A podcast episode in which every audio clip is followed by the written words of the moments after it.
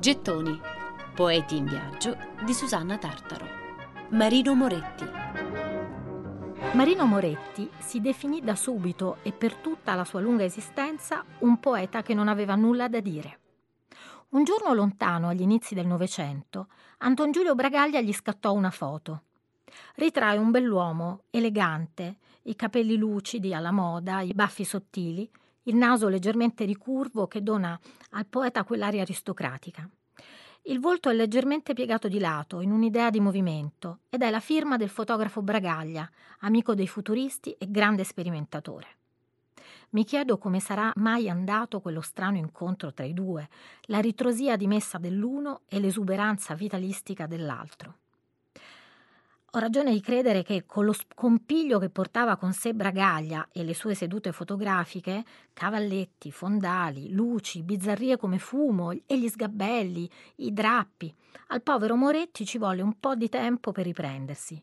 Ma sono solo congetture davanti al ritratto di un signore distinto e dallo sguardo penetrante, che si dichiarò contrario al fascismo e che firmò il manifesto degli intellettuali antifascisti di Benedetto Croce. Quella che ascoltiamo adesso forse è la poesia che restituisce più di altre il suo temperamento. Si intitola La sera dopo. Dolce la sera restare qui soli, nella penombra della stanza, presso i vetri, e non parlar, neppur sommesso, e neppure seguir gli ultimi voli. Immobili restare al proprio posto, dopo una lunga disputa, e dal cuore sentir vanire l'ultimo rancore, e il rancore più vecchio, e più nascosto. Passar così tutta la vita?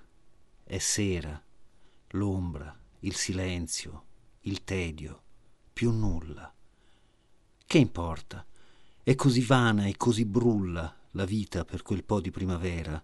Nulla, se in questa nostra ombra romita sento che tutto è inutilmente come se fosse solo una parola o un nome, breve, di quattro lettere, vita. Moretti appare lontano da qualsiasi suggestione simbolica e sarà lui stesso a iscrivere i suoi versi più alla prosa poetica che alla poesia. Le piccole scene domestiche, la vita di provincia con tutto il suo corredo di luoghi e oggetti di uso comune, raccontano un io pensoso e soprattutto poco incline a far parlare di sé.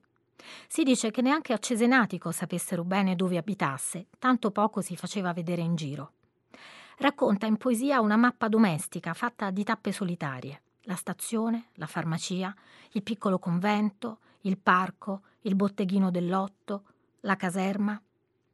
Franco Buffoni, poeta e traduttore, in un intervento a un convegno recente su poesia e omosessualità si chiede che cosa significa porre potenzialmente anche il dato dell'omosessualità in dialogo con gli altri dati?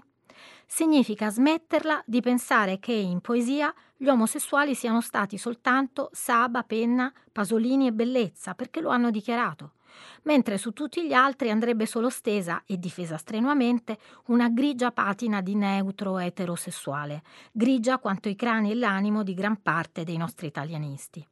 Quanto invece sarebbe importante porre anche quel dato nel novero delle possibilità per Marino Moretti, per esempio, o Camillo Sbarbaro, giusto per fare qualche nome. Ritrosia e riservatezza del nostro Moretti sembravano non coniugabili con il numero di amicizie, non solo letterarie, che seppe stringere lungo l'arco di quasi un secolo di vita. Su tutte quella con Aldo Palazzeschi. Entrambi nacquero nel 1885. Il loro primo incontro avvenne a Firenze, presso la Reggia Scuola di Recitazione. Non diventarono attori, ma poeti, e intessero un'amicizia profonda e un fitto epistolario da cui traiamo questa lettera, che Marino scrisse ad Aldo, da Cesenatico, nel 1904. Mio caro, carissimo amico, dirti con che gioia ho aperta e subito letta la tua subita risposta, certo non la mia penna subito usa alla corrispondenza potrebbe descrivertelo.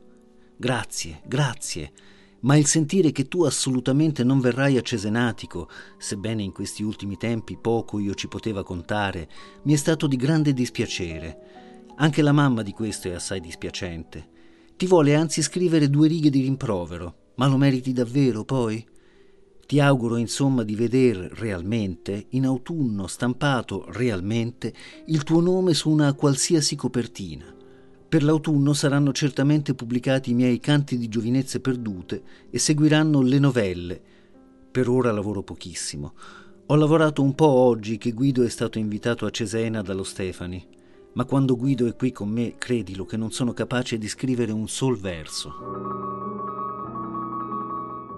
Il Guido, a cui il giovane Moretti si riferisce con l'amico Aldo Palazzeschi, è un collega di corso di entrambi il bel Guido Noccioli, qualche anno più tardi attore della compagnia di Eleonora Duse. In una rarissima intervista del 1970, Moretti, ormai vecchio 85enne, ricorderà con orgoglio, e aggiungerei devozione, l'antica amicizia con Palazzeschi. Mai uno screzio, dice al giornalista mentre la telecamera stringe sul suo volto ormai ossificato dalla vecchiaia. Mai uno screzio. Ci siamo conosciuti quando avevamo 16 anni e per 60 siamo rimasti amici. Per riascoltare e scaricare in podcast cerca Gettoni sul sito di Radio 3 e sull'app RaiPlay Radio.